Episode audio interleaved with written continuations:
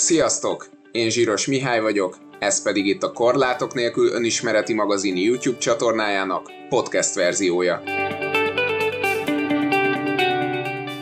A mai adás vendége Mészáros Piroska, színművésznő.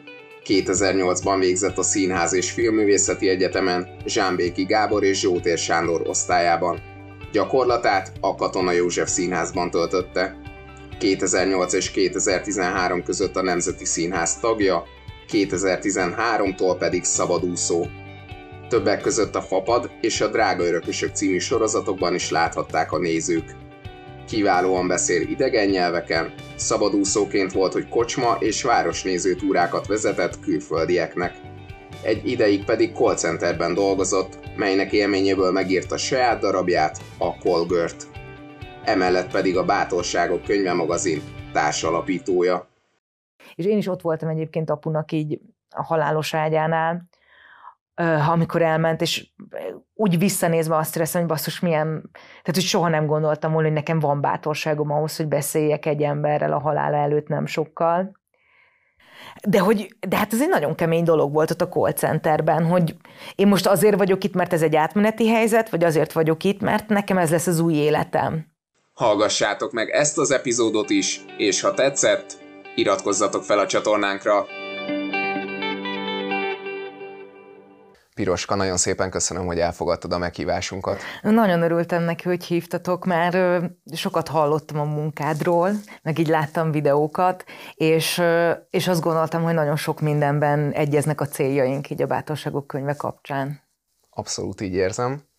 Egy picit viszont ugorjunk vissza az időben, Hogyha jól tudom, akkor neked édesapád is már egy újsággal foglalkozott. Igen. Mesélsz erről egy picit, hogy mit hoztál otthonról? Igen. Ez most egy ilyen nagyon, hogy mondjam, állandóan változó téma egyébként bennem, mert nekem az édesapám egyébként hát decemberben halt meg. Részvétem. Igen.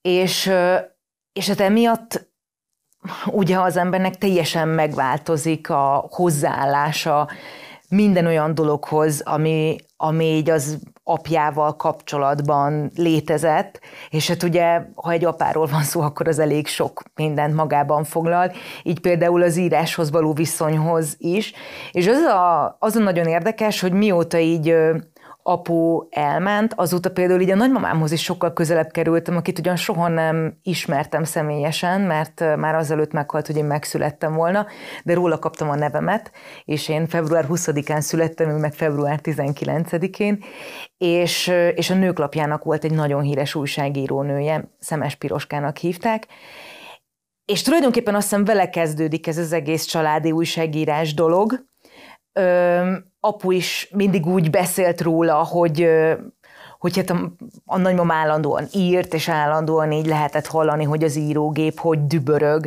tulajdonképpen a másik szobába, és én nekem ugyanez az élményem volt apuról, hogy én a galérián aludtam egy csomószor, és ő meg a galéria alatt dolgozott, és mindig én a zúgásra emlékszem, ahogy így zúg, és ez a, ezek a nagyon régi, tehát ugye a Commodore 64, meg ezek a nagyon régi számítógépek már azok is voltak, és én mindig így azt láttam, hogy aput nagyon magával ragadja ez az írás, és az, hogy nem csak az írás, a szerkesztés, a rádiózás, a szereplés, de hogy így, ugye az a nagyon nagy különbség az írás és a színészet között, hogy, hogy ez még hogy az nagyon erősen más embereken keresztül történik. Meg, meg hát egy nyomtatott formában, tehát nem feltétlenül téged néznek. De hogy, és akkor itt most visszatérve apura, hogy azt hiszem, és ez egy nemrégi felfedezés, hogy szerintem én azért sem nagyon mertem elkezdeni korábban írni. A Call Girl is ugye az előadás, amit írtam, az is egy ilyen két éves történet, mert hogy valahogy azt hiszem, hogy így féltem ettől a nimbusztól, hogy apu, a nagymamám, mindegyiküket nagyon foglalkoztatta mindig az írás, és, és hogy én ebbe hogy tudok, Egyrészt az, hogy hogy tudok megfelelni az elvárásoknak, másrészt meg az, hogy amikor egy teljesen új területre mész, amit egyik családtagot sem csinált soha, akkor akkor azt hiszed, hogy igen, ez az enyém, ez az én egyediségem, ezt én egyedül csinálom. Ha viszont követsz valakit, mint ahogy szerintem apu nagyon erősen követte a nagymamámat, és nem tudom egyébként, hogy ez benne okozott-e bármilyen olyan érzést, tudod, hogy új, én ezt nem egyedül tapostam ki, nem egyedül találtam ki, lehet, hogy nem, de hogy, de hogy én meg ilyen abszolút szabadságot éreztem a színházban. És a bátorságok könyve, ami itt van.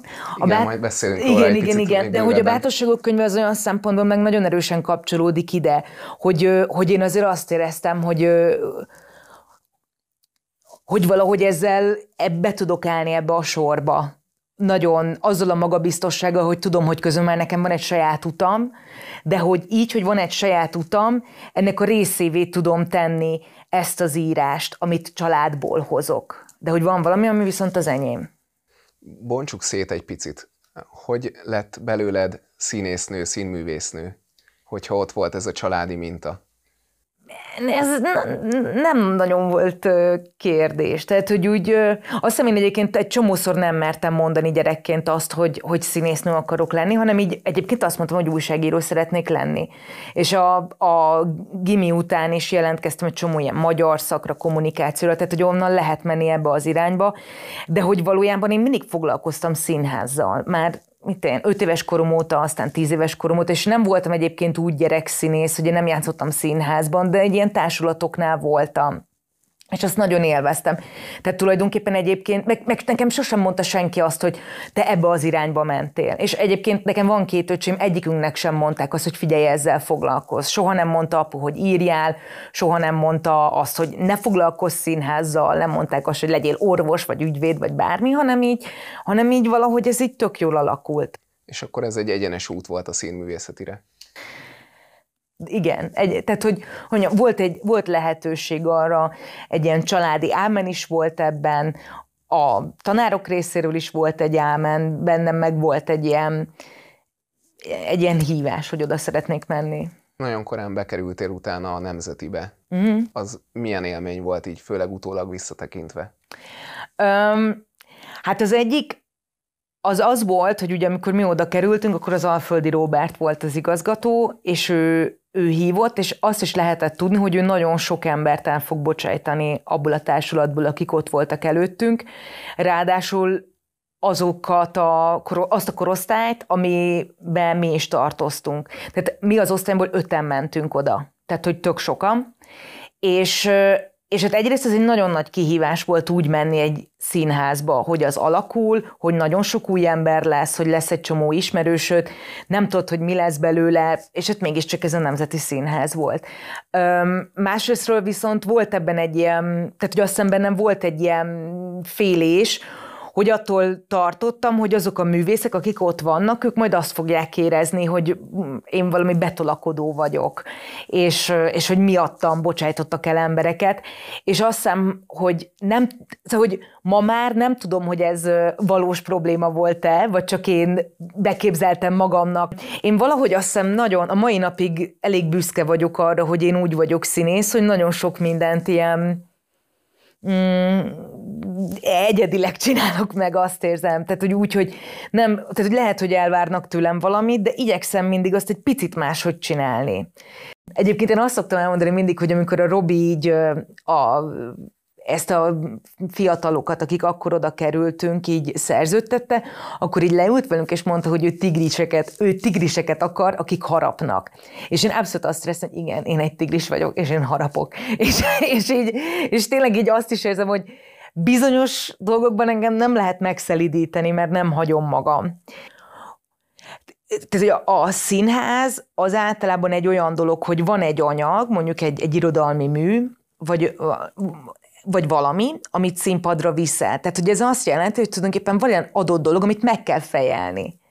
Szóval, hogy tényleg olyan, mint hogyha egy labdáznál valahogy, és így megkapsz és így tzz, így föl kell robbantani az egészet, és ezt, ezt nagyon szeretem, hogy így ezzel, szóval, hogy hogy mondjam, ezzel olyan, mint hogyha tehát, hogy ezzel olyan, mint hogyha te itt tényleg játszanál valahogy a közönséggel, vagy akik nézik, hogy nézd, én ezt tudom csinálni ezzel a labdával, tik, te fogd meg, visszadobod nekem, jó, oké, akkor folytassuk, és valami egy ilyen nagyon fura interakció van, és, és egyszerre, tehát, hogy az, hogy játék, tehát, hogy az, az, hogy tényleg én azt tudom mondani, hogy amikor elmegyek dolgozni, akkor azt tudom, hogy én játszani megyek, ez, ez szerintem, szerintem ez zseniális dolog vége lett viszont ennek a nemzetis időszaknak, és utána szabadúszó lettél. Uh-huh. Azt te hogyan élted meg ezt a váltást? Um, de én imádtam ezt a váltást. Tehát, hogy így az, az van, hogy a Nemzetiben, amíg dolgoztam, akkor ott 30 színésszel dolgoztam együtt kb. 5 éven keresztül, és nagyon-nagyon sokat tanultam. Tehát, hogy tényleg így én nagyon fontosnak tartom azt, hogy az ember dolgozzon kőszínházban, pont azért, hogy ne felejts el, hogy oké, okay, hogy azt mondjuk, hogy játszunk, de valójában dolgozunk. És aztán utána meg elindult ez a szabadúszás, és 30 új emberrel dolgoztam egy év alatt, plusz utána forgattam a rákövetkezendő nyáron az első tévésorozatot, a Fapadot, és az meg egy ilyen teljesen új világ volt. Tehát az, hogy mennyire pörgősen megy az egész. Szabadúszónak lenni szerintem egy fantasztikus dolog, csak hát a kiszámíthatatlanság része az viszont nagyon nehéz, mert, mert az meg igenis nagyon nehéz, hogy nem tudod, hogy mikor jön a következő munka. Neked is volt egy olyan időszak az életedben, hogyha jól tudom, akkor például kocsmatúrákat vezettél. Igen, ez, igen. Ez, ezt hogy élted meg, ez milyen volt? Öm, hát nagyon, az egy ilyen kemény, kemém dolog volt. Öm, az volt egyébként, amikor én befejeztem a fapadot, amit iszonyatosan élveztem, de hogy utána azt hiszem, én nagyon telítve lettem az emberekkel. Tehát, hogy tudni kell, hogy egy ilyen forgatás az olyan, hogy naponta találkozol 50-től 150 emberig. És ugye nekik az a feladatuk, hogy téged nézzenek. Tehát, hogy ez olyan, hogy így zzz, és így ezt érzed, és akkor van valaki, aki a hajadat csinálja, a, a sminkedet, a ruhádat, a kellékesek, tehát mindenki rád figyel, és ez, ez egyébként iszonyatosan megterhelő így pszichésen, ez az egész tudat, meg mindegy. Öm, és utána volt egy olyan nem tudom, két-három hónap, amíg kb. senkivel nem beszéltem. Tehát, hogy tényleg csak az egyzőterembe jártam el, és azt éreztem, hogy na jó, oké.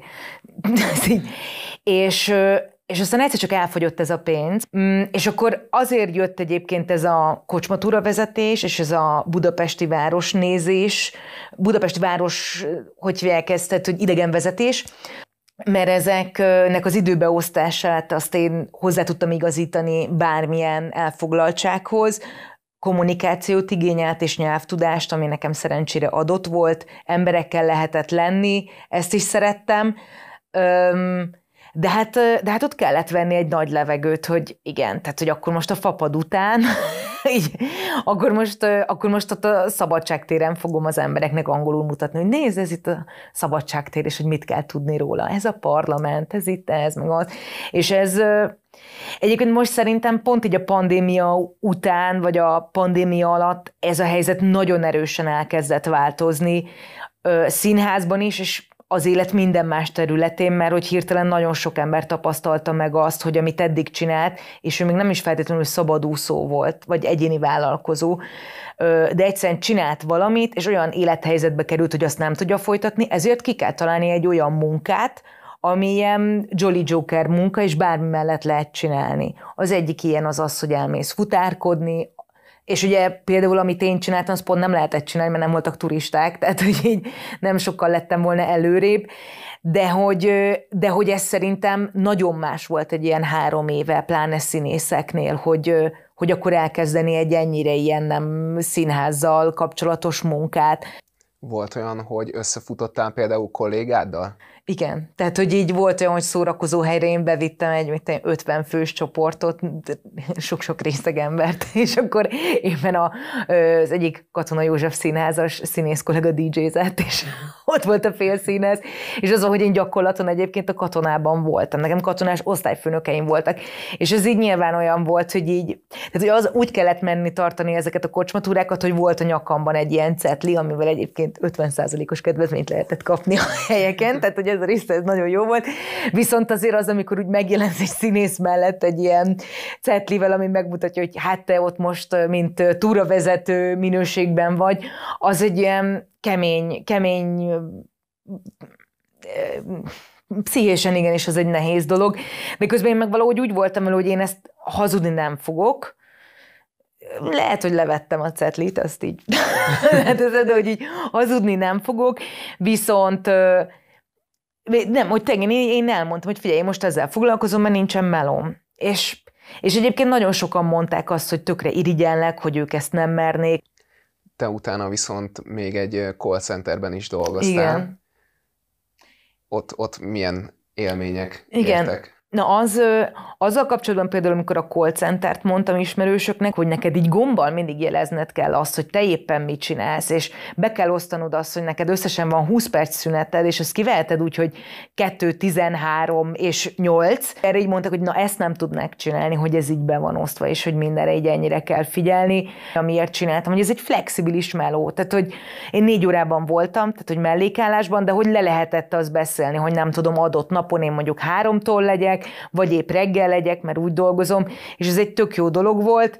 Öm, és akkor el tudtál me- mellette menni egy castingra mondjuk. Igen, igen, meg forgatni, tehát hogy olyan is volt, hogy így mondtam, hogy figyelj, hogy ezen a héten mégsem tudok bejönni ott, mert el kell mennem castingolni, ezt bepótolnám. Színházban, ha én egy levelet kaptam, hogy figyelj, holnap próbád lesz, gyere ekkor és ekkor, akkor az mindig úgy kezdődött, hogy szervusz piroska, a call centerben soha nem kaptál névre szóló levelet. De elveszett ez a személyesség, ami, ami neked hiányzott, mondtad, hogy szereted az embereket egyébként is. Igen, igen, igen, de hogy közben meg, hát valahol ez az élet, tényleg.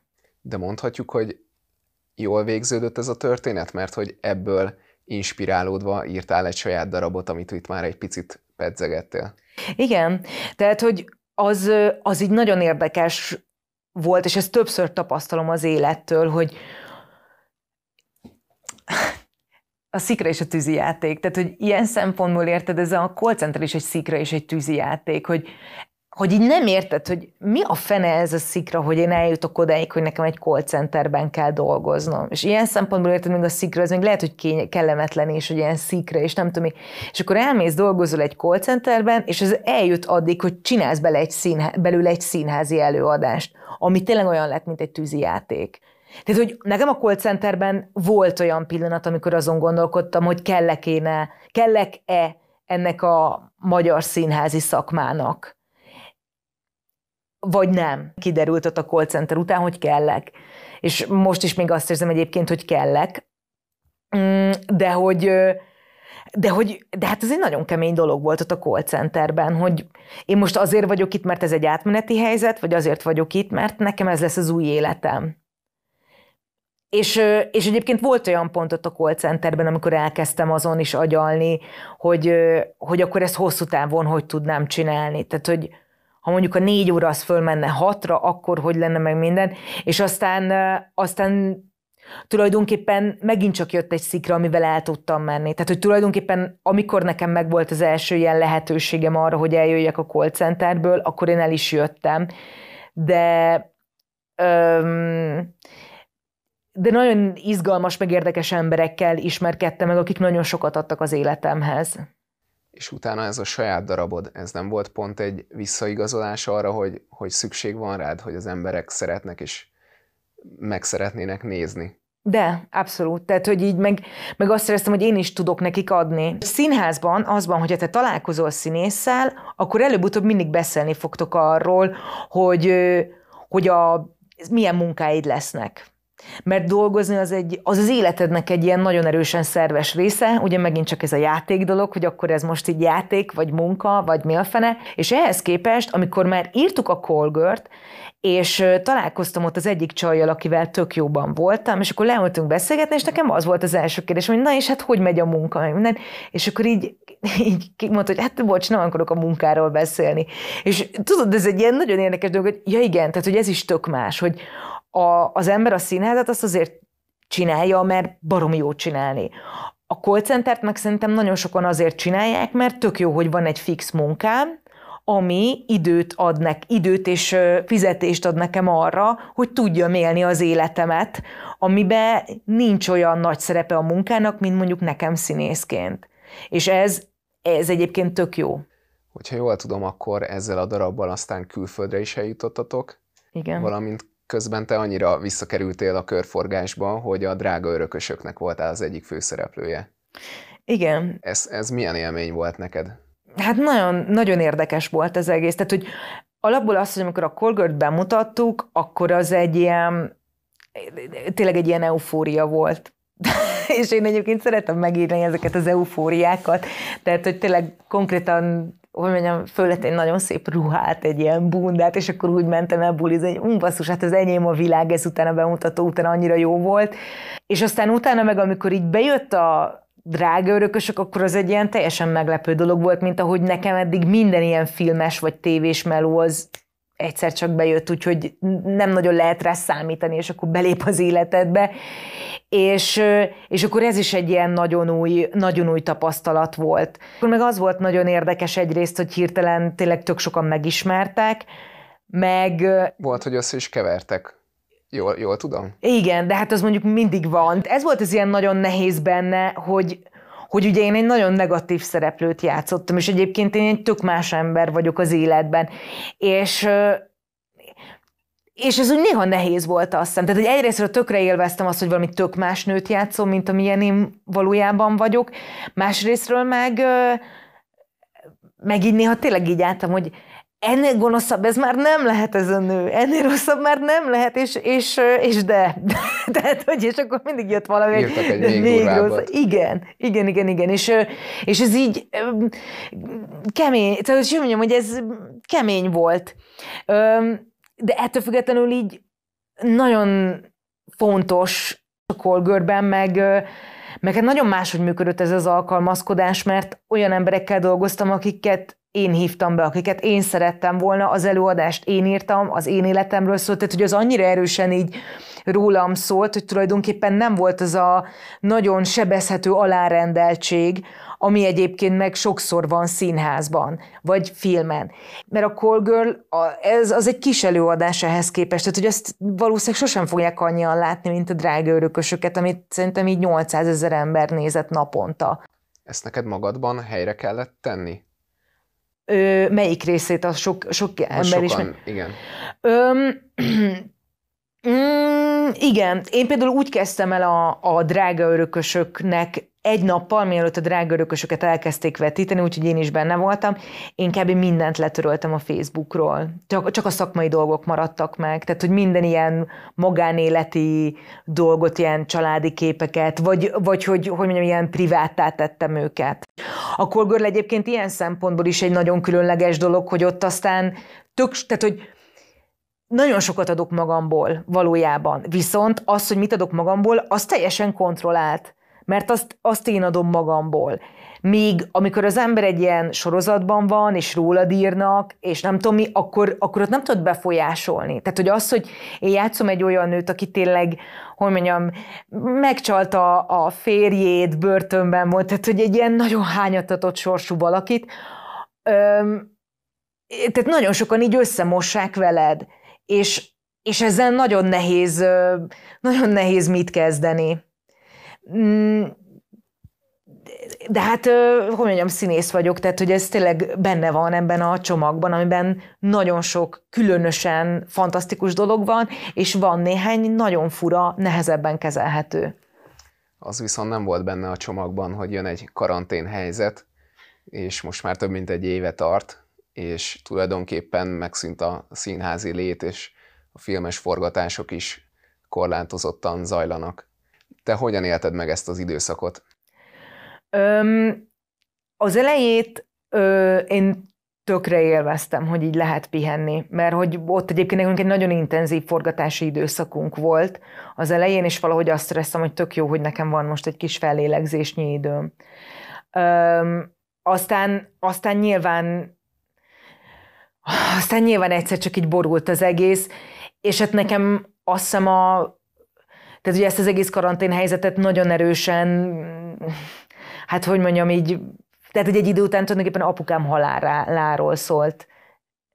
Egy idő után apukám haláláról szólt ez az egész történet, hogy azt egy ilyen helyzetben, hogy, hogy el, van, el vagy zárva nagyon sok embertől, nincsen munka, nincs az a pörgés körülötted, amit megszoktál, hogy, tehát, hogy ezt, ezt ezzel így egyedül vagy hagyva hát hogy mondjam, hogy így nagyon vágy, tényleg kifejezetten úgy nagyon vágytam arra, hogy így embereket tudjak megölelni így apunak a halála kapcsán.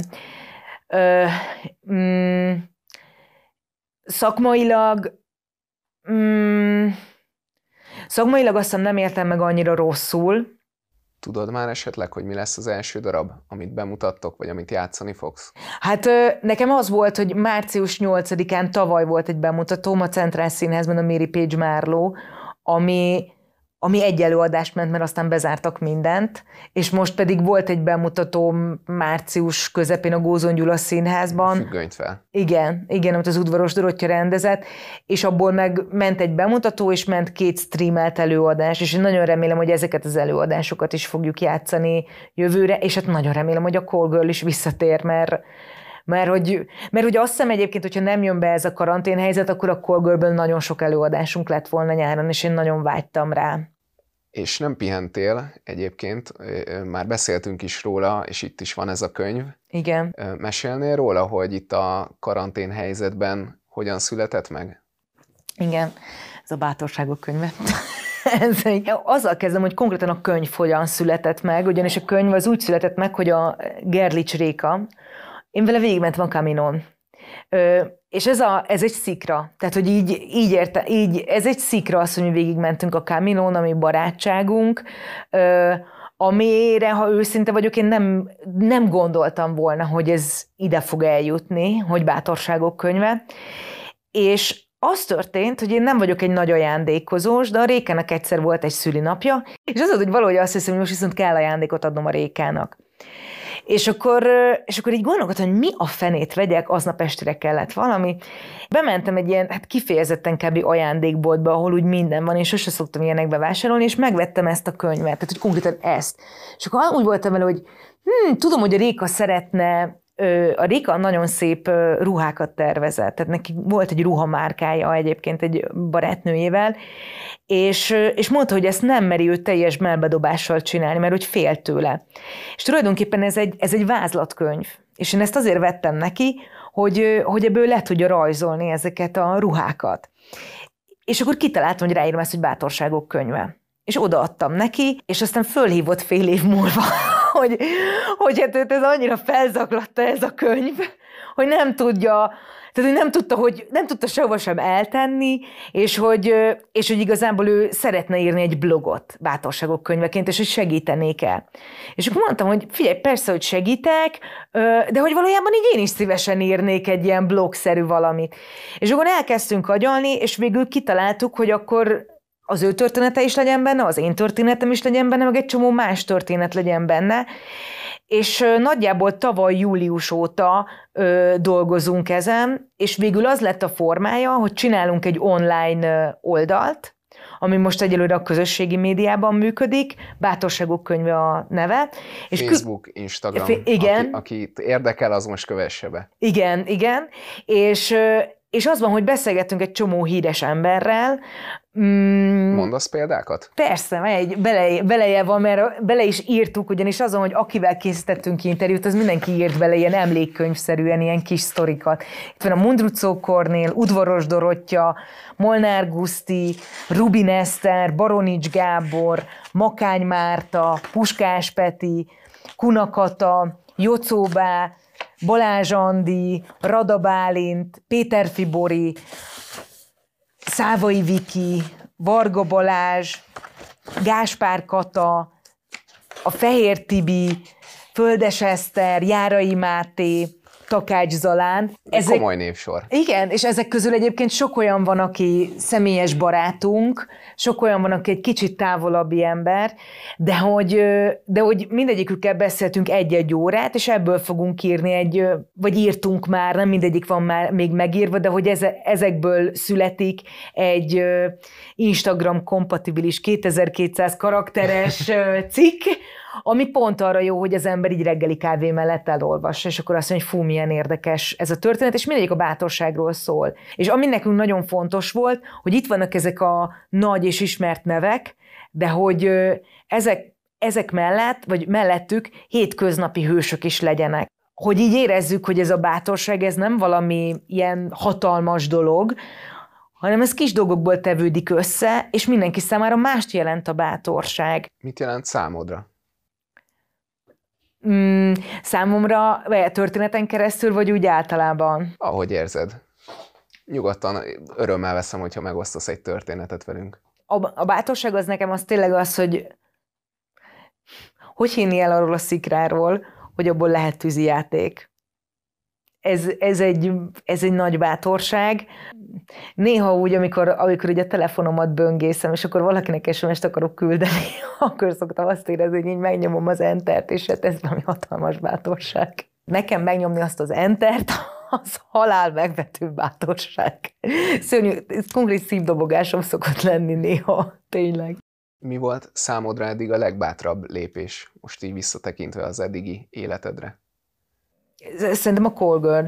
Tehát, hogy, hogy a, és mondjuk ott a Call Girl-nél a, talán az, hogy a Spád Dávidot fölhívtam, hogy hogy rendezze meg. Tulajdonképpen az volt, hogy amikor megírtuk a színdarabnak a szövegkönyvét, akkor így elküldtem a Dávidnak e-mailen aki egy hétig nem válaszolt. És akkor, és akkor így... ott is kellett neked a bátorság, hogy megnyomd az entert? Oh, nagyon, igen, nagyon.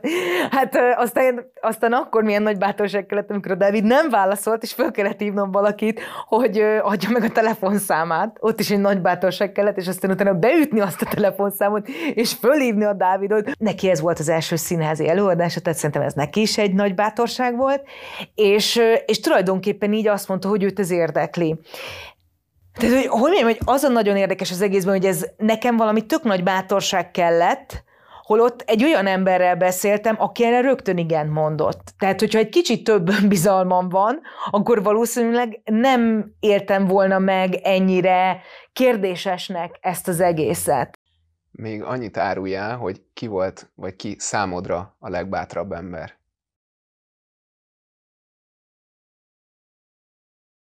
Erre nem tudok válaszolni. Azt tudom rá válaszolni, hogy ö, ö, otthon voltam vasárnap, és, ö, és anyu, mm, anyu ugye most folyamatosan nézi végig így apunak a cuccait, és mi egy olyan lakásban lakunk, ami ö, ahol apu született, tehát hogy az ő szülei is ott éltek, és akkor így talált egy olyan kiadványt, Világosság, azt hiszem ez a címe, ahova írt a nagymamám, ez a szemes piroska, három hónappal a halála előtt.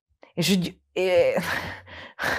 ő azt mondta, hogy Neruda feljegyzéseket olvasott ebben az időben, és hogy szeretné azt, hogy amit ő ír, az nem memoár legyen, és szeretné azt, hogy ő legyen az az ember, aki meg, megmérkőz, megküzd egy ilyen nagy betegséggel, mint ami neki van. De hát nem tudja, hogy ez hogy fog alakulni. És, és azt hiszem, hogy amikor ezt így olvastam két napja, akkor, akkor így azt éreztem, hogy hú, hát ez milyen nagy dolog, hogy tulajdonképpen nekem van egy nagymamám, akit nem ismertem, de hogy konkrétan írt a haláláról. És én is ott voltam egyébként apunak így a halálos ágyánál, amikor elment, és úgy visszanézve azt éreztem, hogy basszus milyen, tehát hogy soha nem gondoltam volna, hogy nekem van bátorságom ahhoz, hogy beszéljek egy emberrel a halála előtt nem sokkal és akkor így a nagymamámnak az írása kapcsán az itt tökre eszembe jutott, hogy vajon apu miről gondolkodhatott az elmúlt, vagy arról a pár hétről, amíg, amíg egyedül volt. És a nagymamámról akkor azt éreztem, hogy igen, hogy ez egy tök nagy dolog, hogy lemer írni. Tehát, hogy ő például azt írta le, hogy, hogy a, tehát, hogy tényleg az volt, hogy alig tudott mozogni, és akkor feküdt ebben az ágyban, és diktaforra mondta fel a szövegeket, és mondta, hogy már hogyha azt se tudná, akkor, akkor nem érdemes. És, és egy ilyen mondatot szerintem leírni, az tök nagy bátorság. Igen. Van most neked valami, amihez úgy érzed, hogy nagy bátorságra lenne szükséged? Igen, van. SMS-eket küldeni. Igen. Ez. Hát akkor kívánom, hogy nagyon sok SMS-t küldjél. Meg kapjak is. Ez, és ez kapjál lényeg. is, ez Igen, fontos. Én nagyon szépen köszönöm, hogy itt voltál. Hogyha tetszett nektek ez a műsor, akkor iratkozzatok fel a YouTube csatornára, kövessétek a Bátorságok könyvét. Igen, Instagramon Facebookon, és Facebookon. Instagramon, mindenhol, és kövessétek a Korlátok nélkül magazint, szintén Facebookon, Instagramon, YouTube-on.